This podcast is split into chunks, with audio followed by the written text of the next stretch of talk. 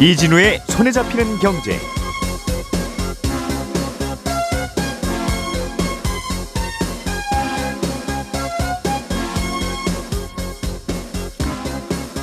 안녕하십니까 이진우입니다.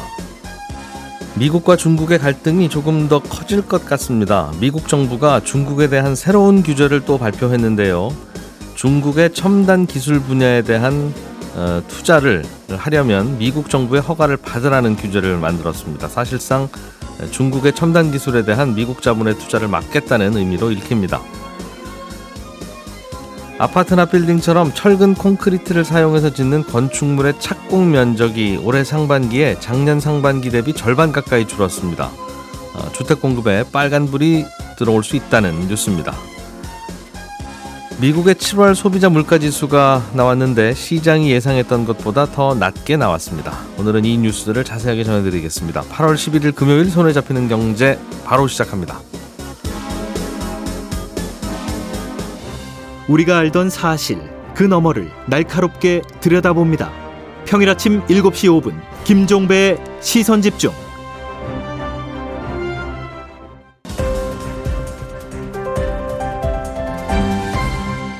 이진우의 손에 잡히는 경제. 네, 오늘도 행복자산관리연구소 김현우 소장, 손에 잡히는 경제 박세훈 작가, 그리고 한국경제신문의 이상 기자 이렇게 세 분과 함께 경제 뉴스 정리해 보겠습니다. 어서도 오세요. 네, 안녕하세요. 네, 간밤에 미국의 7월 소비자 물가 지수가 발표됐습니다. 네. 어, 요즘에는 물가가 조금 낮게 나오는 게 좋은 소식이죠? 그렇습니다. 기준금리를 올릴 가능성이 줄어들기 때문입니다. 예. 어떻게 나왔습니까? 작년 7월 대비 3.2% 오른 걸로 나왔는데요. 시장 전망치가 3.3%였거든요. 예. 전망치보다 아주 조금이지만 낮게 나오긴 했습니다. 음. 또 그러면서 이제 어제 뉴욕 증시는 소폭 상승 마감을 했는데요. 다만 작년 7월에 소비자 물가 지수가 그 전년보다 8.5% 올랐던 걸 생각을 해보면 예. 작년에 그 전해보다 물가가 너무 오르는 바람에 작년보다 올해는 덜 오른 걸로도 해석을 할 수는 있습니다. 음흠. 왜냐하면 작년에는 국제 유가가 엄청 올랐었거든요. 7월 달에. 예. 근데 지금은 작년에 비해 유가가 많이 내려갔습니다. 에너지 쪽 가격이 1년 전이랑 비교하면 12% 넘게 떨어졌고요. 특히 휘발유 가격 같은 경우는 1년 전보다 20% 넘게 떨어졌습니다. 음. 그래서 중요하게 봐야 하는 게 이런 변동성이 큰 식료품 그리고 에너지를 제외한 근원 물가인데 7월 근원 물가는 1년 전보다 4.7% 오른 걸로 나왔거든요. 예. 근데 6월에 근원 물가가 4.8%였으니까 1년 전보다 예. 음. 비교하면 상승률이 좀 낮아지긴 했죠. 그래서 시장에서는 이제 물가 상승률이 그래도 좀 빠르게 둔화되고 있다 이렇게 보고 있는데 음. 다음 달에 열리는 기준금리 결정 회의에서 금리를 동결할 전망이 더 우세한 그런 상황입니다. 미국에 그렇습니다. 예. 다만 이건 지금으로서는 그렇게 본다라는 거지 음. 앞으로 또 어떤 변수들이 생길지는 모를 일이거든요. 왜냐하면 국제 유가가 8월 들어서 다시 오르고 있고요. 음. 미국의 서비스 물가는 여전히 상승률이 둔화되고 있지 않고요. 예. 미국 근로자들의 임금 상승률 역시 둔화되고 있지 않아서 그렇습니다. 이게 이제 코로나 이후에 돈 풀어낸 게 그 물가를 올리고 있다는 해석이 유력한데 그렇습니다. 그 돈들 잘 안 떨어지는 모양이에요. 열심히 벌면서 쓰시니까 뭐 그런 건지 아무튼 이렇게 경제 생태계에 돈이 한번 들어가면 네. 음, 계속 돌면서 돌면서 그런 것도 있고요. 미국은 그 주택담보대출 빌릴 때 길게 빌리잖아요. 고정금리로. 장기 고정금리로 빌리는 바람에 물 그 금리를 올리더라도 예. 영향이 없죠. 없습니다. 새로 받으려는 분들만 영향이 있는데 그렇습니다. 우리나라는 금리 올리면 변동금리 받은 분들이 많으니까 네. 다들 다들 영향을 받고 그러는데 미국은 또 그 금리 올려봐야 또 예. 큰 문제가 없으니까 네. 음, 또 그런 것도 있겠군요.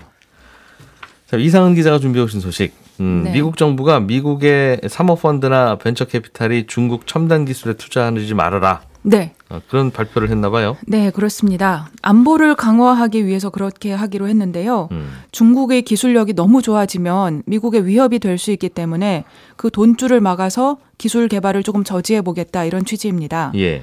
바이든 대통령이 직접 발표를 했는데요. 그 발표 내용을 보면 민감한 기술을 활용해서 중국이 최첨단 무기를 개발하고 또 국방력을 강화하고 그러는 걸 막겠다는 내용을 제일 앞세웠고요. 음, 그 다음에 또 강화 그 강조한 것이 정보력이 강해지는 것을 막겠다 이런 내용이 있었습니다. 예. 그러니까 사이버 전쟁을 할 때 중국의 힘을 좀 빼야 된다 음, 그런 취지로 이런 제도를 도입하기로 했습니다. 음. 그러기 위해서 구체적으로 뭘 어떻게 하기로 했어요, 미국이? 예, 미국의 사모펀드나 이제 벤처 캐피털이 중국에 있는 기업 그런 음. 기업들이 세 가지 분야에 투자할 때 세 가지 분야에 대한 사업을 할 때 그런 기업에는 투자하지 말라는 내용인데 그세 음. 가지 분야가 뭐냐면 인공지능 AI, 예. 반도체, 양자 컴퓨터입니다. 음, AI, 반도체, 양자 컴퓨터. 네. 음, 중국의 기업, 홍콩 기업까지도 포함이겠죠? 네, 홍콩하고 마카오도 포함입니다. 음, 그렇군요. 모든, 모든 기업에 다 아무튼 이런 이런 거 표방하는 모든 기업에는 그렇게 하면 사실 너무 넓어지고 네. 모두 다 지금 뭐 AI 한다고 하고 하니까 네. 그렇게까지 넓히면 조금 애매한 부분이 너무 많잖아요. 예, 그런 것은 아니고 아직 세부적인 규칙이 나오진 않았습니다. 그건 만들고 있는 중이긴 한데 블룸버그 통신이 이제 그걸 조금 구체적으로 취재해서 발표를 그 음. 보도를 했는데요. 예, 그 내용을 보면 매출액의 절반 이상 혹은 투자 수익의 절반 이상이 이런 반도체 AI 같은 제한 대상 분야인 회사 음, 그런 회사에 투자하는 것을 제한한다는 내용입니다. 그리고 이게 상장된 회사도 있고 비상장 회사 비상장 회사들도 있잖아요. 예, 상장 기업은 주로 이런 규제 대상이 되지 않고 많이 사거나 이러면 모르겠지만 그렇지 않고 대부분은 비상장 주식 주로 이제 스타트업 같은데 그런 데에 주식을 사거나 인수하거나 아니면 조인트 벤처를 만들거나 예, 이런 식으로 투자하는 것을 하지 마라. 그렇게 할 경우에는 미리 신고하고 허가 받아라. 그리고 재무장관이 이거 하면 안 된다 그러면 그 투자는 못 하는 겁니다. 기존 기업에 투자까지 하더라도 상장 회사면 네. 중국의 새싹들은 키우지 마라. 네, 새싹 키우지 마라. 그렇습니다. 그래서 예를 들면 중국에 뛰어난 AI 스타트업이 있다고 하면 예, 지금까지는 그런 회사들이 미국의 실리콘밸리에 와서 대규모 투자금을 받아가는 게 됐는데 음. 앞으로는 그런 것은 하지 마라. 미국 돈 가지고 쟤네가 크는 꼴은 우리가 보기가 볼 수가 없다. 이런 내용입니다. 아니 내가 내 돈 투자한다는데 정부가 뭡니까?라고 따지면 미국의 국가 안보를 위해서. 아 그러면 네. 혼나요? 어, 법이 혼납니다. 법이 있나 혼납니다. 봐요. 네네. 음, 그 이제 벌금을 내거나 아니면 그런 주식은 강제로 매각해야 되는 것 같은 그런 여러 가지 제재를 받게 되고요. 예, 다만 이제 빼주는 거는 중국의 주식이나 채권을 인덱스 펀드 같은 패시브 형태로 투자할 수도 있지 않습니까? 음. 그거는 허용해 줄 것으로 예상되고 있습니다. 예. 참 미국 정부도 이제 한- 하다 하다 별 것까지 다 나오는 느낌이라서 네. 아 이제 진짜 없나 보다 라는 생각도 오히려 들기도 하고 네. 어, 진짜로 위협이 된다고 생각하는 거겠죠. 뭐 시간이 흐르긴 했습니다만 우리나라 외환위기 이후에 미국이 미국 주도 뭐 IMF가 미국 주도니까요. 네. 우리나라에 와서 시장을 개방하고 자유롭게 투자하도록 두고 그게 선진국이 갈 일이다 하면서 그렇게 목 놓아 외치던 네. 영어로 목 놓아 외치던 미국이 네. 어, 자국의 이익과 관련 있는 곳에서는 뭐 이런 건 다 내팽개치는 걸 보면 그렇죠. 네. 네, 사실 트럼프 정부 때는 사- 그런 성향과 관련이 있을 거라고 생각했는데 현재 예. 바이든 정부가 오히려 이런 측면에서는 더 강경하기도 한 데도 있다고 음. 생각이 됩니다. 이렇게까지 할 만큼 또 중국이 크게 부담스럽게 느껴진다는 방증이기도 하고요. 네. 음, 중국 입장에서는 미국의 이런 조치 중에 뭐가 좀, 아, 이건 좀 아프네 하늘 만한 게 뭐가 있을까요? 가장 직접적으로 타격을 받는 것은 반도체 분야일 것으로 생각이 되고요. 왜냐하면 이미 이게 작년 10월부터 미국이 중국에 대해서 첨단 반도체 장비 수출을 금지했습니다. 그래서 반도체 핵심 장비를 공급하는 네덜란드하고 일본도 거기에 동참을 했고 예. 이것만으로도 이미 중국이 관련 분야에 상당히 타격을 받았습니다. 왜냐하면 이 제가 계속 발전하는 최신 반도체를 사용할 수가 없으면 중국 기업들이 성장을 하는데 굉장히 어려움이 있습니다. 음. 예를 들면 알리바바 CEO가 최근에 컨퍼런스 콜에서 무슨 말을 했냐면 아 우리가 엔비디아 칩을 많이 못 사게 된다. 음. 그렇게 많이 못 사면 AI 학습을 시키기가 어렵다. 그러면 우리가 챗 GPT를 대항할 수 있는 더 좋은 모델을 만들기가 힘들다. 이런 취지로 얘기를 했습니다. 예. 실제로 그 영향을 받고 있는 거고요. 음. 그래서 최근에 또 무슨 일이 있었냐면 바이두하고 텐센트, 알리바바, 틱톡 이런 중국 기업들이 엔비디아에 대규모 칩 구매 주문을 넣었습니다. 6조 원어치를. 아, 왜냐하면 앞으로 규제가 더 강해질 것 같고 예. 그러면 지금 허용된 것조차도 못 살 수 있다고 생각을 해서 빨리빨리 지금 당장 필요하지 않아도 먼저 사야 음. 되겠다고 생각을 하고 미리 사둔다고 합니다. 엔비디아의 실적이 굉장히 잘 나오는 이- 여러 이유 중에 하나는 네. AI 칩에 대한 수요가 이렇게 갑자기 그렇게 늘어난 것까지가 아니고 네. 말씀하신 대로 미리 사두고 쟁여두는 그런 수요까지. 있으니까. 네, 네. 어, 근데 심지어 이렇게 사간 거는 예. 아주 최신 버전이 아닙니다. 그보다 약간 덜한 버전. 음, 중국 대상으로 개발된 버전인데 예. 조금 그러니까 최신 기술은 아니고 그 다음 기술 정도인데 미국 정부가 허용하는 정도. 네, 근데 그것조차 이제 곧 막힐 것이라고 생각하는 겁니다. 음, 그렇군요. 그래도 이번 발표가 예상보다는 세지, 않, 세지 않다. 네. 의견도 있던데요. 네, 이런 발표가 나올 거라고 사실은 많은 사람들이 이미 예상을 했고 또 이제 기자들이 취재해서 그런 보도도 했는데 막상 뚜껑을 열어보니까 조금 빠진 부분들이 있었습니다. 음. 예를 들면 에너지나 바이오 산업 이런 쪽은 규제 대상에서 이번에 들어가지 않았는데요. 음. 사실은 바이오 산업 이런 부분도 장기적으로 보면 굉장히 성장성이 높고 또 중국에 대한 견제론이 있는 분야인데 이번에 발표된 걸 보면 직접 안보 보안 이런 거하고 관련된 분야 AI 반도체 이걸로 굉장히 좀 분야가 조, 분야 대상이 좀 좁아졌다? 작아졌고요. 예, 예. 좁아졌고 음. 또 이제 왜 그렇게 됐냐면 미국의 사모펀드나 벤처 캐피털 투자자들도 야 이거 너무 많이 광범위하게 규제하면 우리가 투자하기 너무 힘들다. 음. 또 기존에 투자해 놓은 거에 대한 정리도 힘들고 그래서 그런 부분을 로비를 많이 했고 그걸 미국 정부가 좀 들어줬다고 합니다. 예. 또 시간도 문제인데요. 발표는 지금 했지만 올 연말까지는 바로 적용을 하지 않습니다. 음. 이것도 말하자면 중국의 시간을 조금 벌어준 거고요. 그런 중국 기업들한테도 시간을 벌어준 것이고 예. 또 소급 적용도 하지 않기로 했습니다. 그러니까 이미 기존에- 투자한 거는 뭐라고 네. 안 한다. 예. 음. 다만 근데 이제 신규 투자가 막히면 이제 좀 영향은 있겠지만 그러면 네. 인- 중국의 인공지능 회사는 네. 모, 모 회사를 하나 만들고 네. 그 회사에 바이오 간판을 붙인 후에 그 회사에 투자를 받아서 바이오 회사가 받- 투자 받은 투자금을 아래 자회사 인공지능 회사로 내려주면 네. 비슷할 것 같기는 한데 미국 정부가 실질을 따지지 않을까 합니다. 음, 그렇군요. 음. 중국 정부도 반격을 할 것 같기도 하고 요즘 중국이 뭐 미국이 하나 던질 때마다 중국도 하나 하나씩 그 비슷한 걸 던지더군요. 예, 그렇습니다. 뭐 이거 뭐 조금 약하게 해줬으니까 감사합니다. 그럴 리는 없고요. 대단히 실망했다 그러면서 이제 시장 원리를 지켜라. 미국 정부는 페어플레이 똑바로 해라. 이게 상당히 중국이 미국한테 하는 얘기로는 조금 이례적으로 들리는데 어, 중국이 미국한테 네. 시장 원리 시장 지키라고. 원리 지키라고 했습니다. 네, 마켓 어, principle을 지켜라 이런 얘기를 했고 그래 예 실제로 그리고 지난번에도 배터리 공급망 때에도 미국이 통제하니까 희귀 금속 수출을 좀 막는 식으로 대응을 했었는데요. 이번에도 뭔가 중국 측에서 반격을 시도할 것이라는 전망이 나오고 있습니다. 예. 우리 기업들에게도 영향을 줄 텐데 이런저런 불똥이 튈 텐데 우리 입장도 누가 이기라고 응원하는 게 아니라 네. 그냥 시장 원리 지켜줬으면 좋겠어요 우리 입장에서도. 네, 그렇죠. 그래야 뭐 예상이 되죠. 네. 음. 당장은 우리 정부나 기업이 무슨 요구를 미국한테서 받은 것은 아니지만 장기적으로는 그래도 영향을 받을 것으로 생각이 되고요. 왜냐하면 영국이나 독일 같은 다른 미국의 동맹국들이 다 이런 규제에 앞으로 동참하려는 움직임을 보이고 있기 때문인데요. 음. 결국에는 이제 우리도 하라 이런 얘기를 듣거나 해야 되는 그런 무언의 압박을 받을 수 있습니다. 예. 그러면 이제 뭐 우리도 아무래도 관계가 깊은 기업들로서는 판매처가 줄어드니까 중국을 대상으로 하는 돈 그 돈 벌기가 조금 쉽지 않아질 수 있을 것 같습니다. 예. 물건 팔 때도 이- 이리저리 눈치 보이겠군요. 그렇죠. 자, 김현우 소장님. 네. 올해 그 건축물, 뭐 네. 빌딩이고 아파트고 우리나라는 뭐 대, 대부분 다 철근 콘크리트로 지으니까요. 그렇습니다. 그러니까 철근 콘크리트 사용량을 보면 어, 건물들이 얼마나 지어지고 있구나라고 하는 걸 이제 거꾸로 알 수 있는 건데 그렇습니다. 그 통계를 보니까 어, 올해 상반기에 많이 줄었네. 네. 라는 결과가 나왔다는 거죠. 꽤 많이 줄었습니다. 그 건, 철근 콘크리트 건축물의 착공 면적을 보니까 작년 상반기에 비해서 올해 상반기에 44%, 뭐 거의 절반 가까이 줄어든 건데요. 음. 뭐 말씀하신 대로 착공 면적이 줄어들었다는 건 그만큼 공사를 하고 있는 사업장이 줄어들었다는 뜻이죠.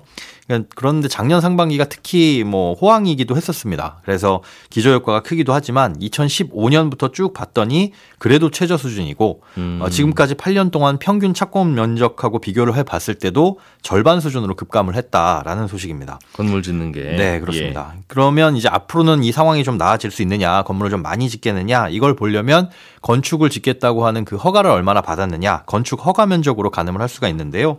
철근 콘크리트 건축물의 허가 면적을 보니까 작년 상반기에 비해서 한 4분의 1 정도 감소를 했습니다. 예. 그러면 내년에도 똑같이 착공 안 될 거다 그 말이네요. 그렇습니다. 뭐 내년이든 올해 하반기든 마찬가지인 상황이 이어질 거라는 건데요. 허가 면적 자체도 감소를 했는데 이 허가를 받은 곳들도 모두 착공으로 이어진다고 보기에도 좀 어려운 상황입니다.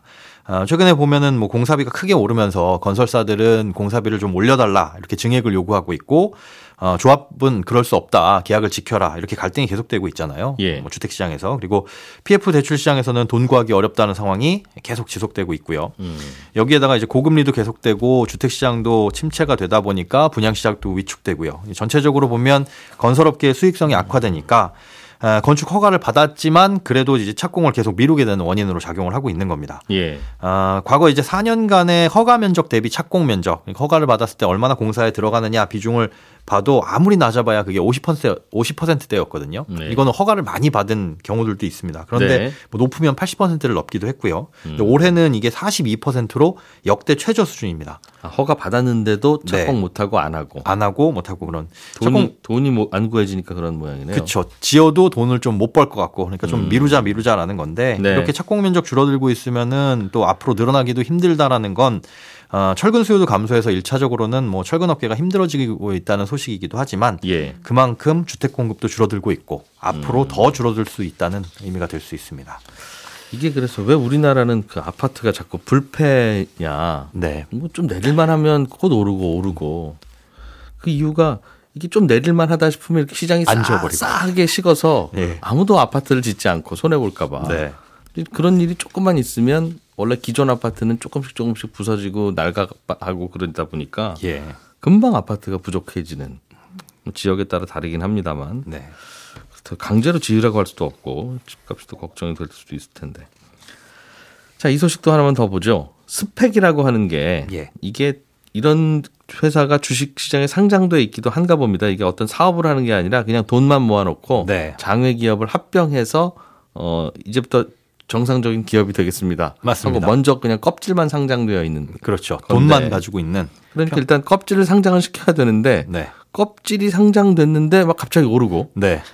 이게 껍질인데 이거 아무것도 안 하는 어, 회사인데 그런데도 불구하고 막 주가가 막 두 배도 가고 세 배도 가고 그렇습니다. 그런 일이 벌어지고 있습니까? 요즘? 지금 예 요즘에 이상한 일들이 벌어지고 있는데 말씀하신 대로 스펙은 그냥 껍데기 껍질 회사입니다. 돈만 예. 가지고 있고 어 다른 회사하고 합병해 가지고 그 회사를 상장시키는 게 유일한 목적이에요. 예. 그러다 보니까 아, 그런 합병 대상이 정해지지 않으면 사실상 이 회사는 그 가치가 그대로 유지된다 이렇게 볼 수가 있는데요. 예, 이 스펙도 어, 상장을 할 때 일반 공모 주식과 마찬가지로 공모를 통해서 자금을 모집하게 됩니다. 예, 보통 한 주당 2,000원의 가격으로 상장을 하고 3년 동안 합병 대상 회사를 찾지 못하면 상장 폐지가 되는데요. 그때는 네. 이제 주주들한테 다시 한 주당 2,000원의 그 금액하고 약간의 이자를 지급을 해주죠. 그러니까 2천 원에 사면 손해는 안 보는 거예요. 그렇죠. 이 스펙, 주식을 맞습니다. 예. 어, 끝까지만 가지고 있으면 손해는 안 보는데 결국에는 이 스펙은 합병을 하지 못하면은 주식 가치는 그냥 한 주당 2천 원에서 벗어날 수가 없습니다. 음. 뭐 시중 금리에 따라 약간의 변동은 있겠지만요. 근데 최근에 공모를 통해서 상장하는 스펙들의 상장 당일 주가를 보면 널뛰기 하는 일이 벌어지는데요. 어제 상장한 KB 26호 스펙 같은 경우에는 공모가가 뭐 2,000원인데 개장 직후에 4,475원, 그러니까 두 배 이상까지 올랐다가 예. 결국에는 2,035원으로 마감을 했습니다.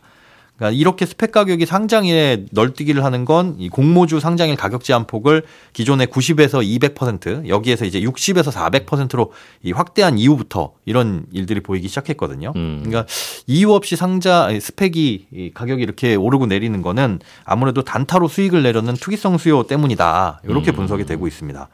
아, 거기다 이제 공모주 배정 방식이 예전에는 돈이 많으면은 많은 수량을 받아갈 수 있는 이 비례, 비례, 방- 비례 방식에서 예. 지금은 일정 수량만 어, 청약을 하게 되면 최소한 한 주, 두 주 이렇게는 받아갈 수 있는 균등 방식으로 바뀌게 됐거든요. 예. 그러다 보니까 이 공모 시장에 관심을 갖는 개인 투자자들도 아. 많이 늘어나고 있는데 에, 스펙 투자 같은 경우에는 뭐 상장 이후에 합병이 발표되기까지 사실 주가가 요동칠 이유가 아무것도 없습니다. 음. 그러니까 뭐 공모 투자를 하시려는 분들이나 그래요. 예, 스펙 투자를 하시는 분들은 이 부분은 좀 주의를 해서 보실 음. 필요가 있습니다.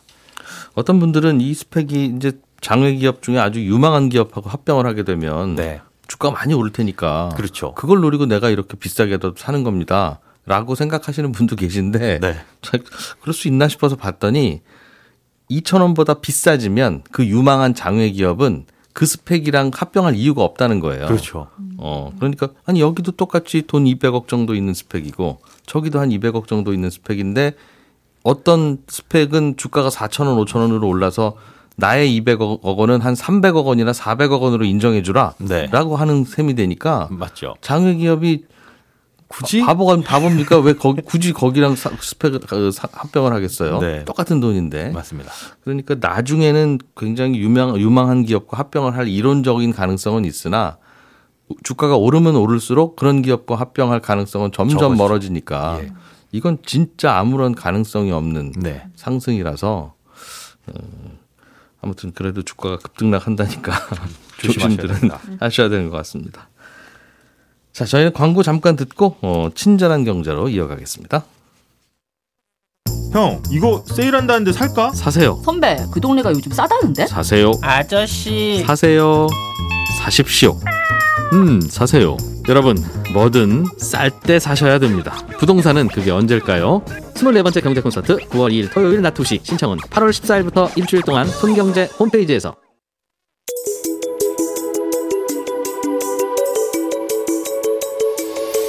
경제를 생각하는 사람들의 즐거운 습관 이진우의 손에 잡히는 경제를 듣고 계십니다. 매주 처음과 끝에 찾아가는 특별한 코너 친절한 경제가 이어집니다. 네, 오늘은 청취자 권지웅 씨가 뉴스를 듣다 보면 유가가 올라서 전기요금이 오른다는 이야기가 자주 들리는데 국제 유가와 전기요금이 왜 관계가 있는지 잘 모르겠더군요. 우리나라 발전소들은 원자력이나 석탄이나 LNG 가스로 전기를 만들지 석유로 만드는 발전소는 거의 없다고 하던데 왜 석유 가격과 전기 요금이 관계가 있는 겁니까? 이런 질문을 보내 오셨습니다.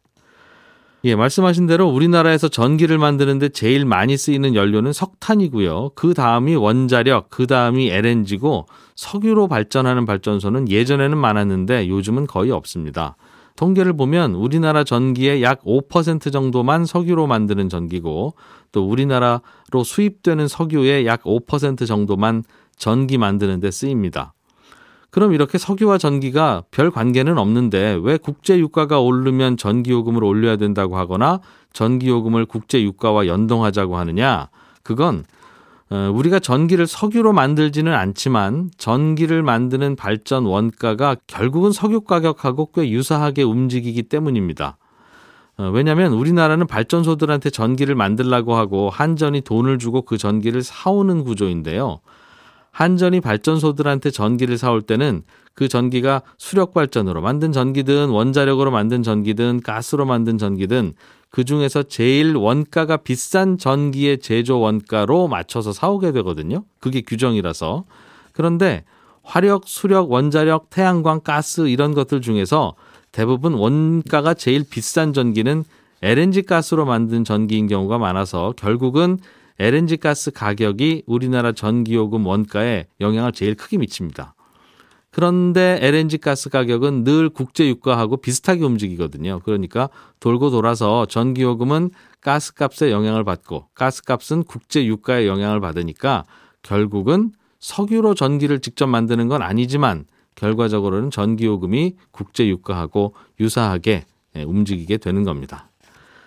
질문 보내주신 권지웅 씨께는 저희가 준비한 소정의 상품 보내드리겠습니다.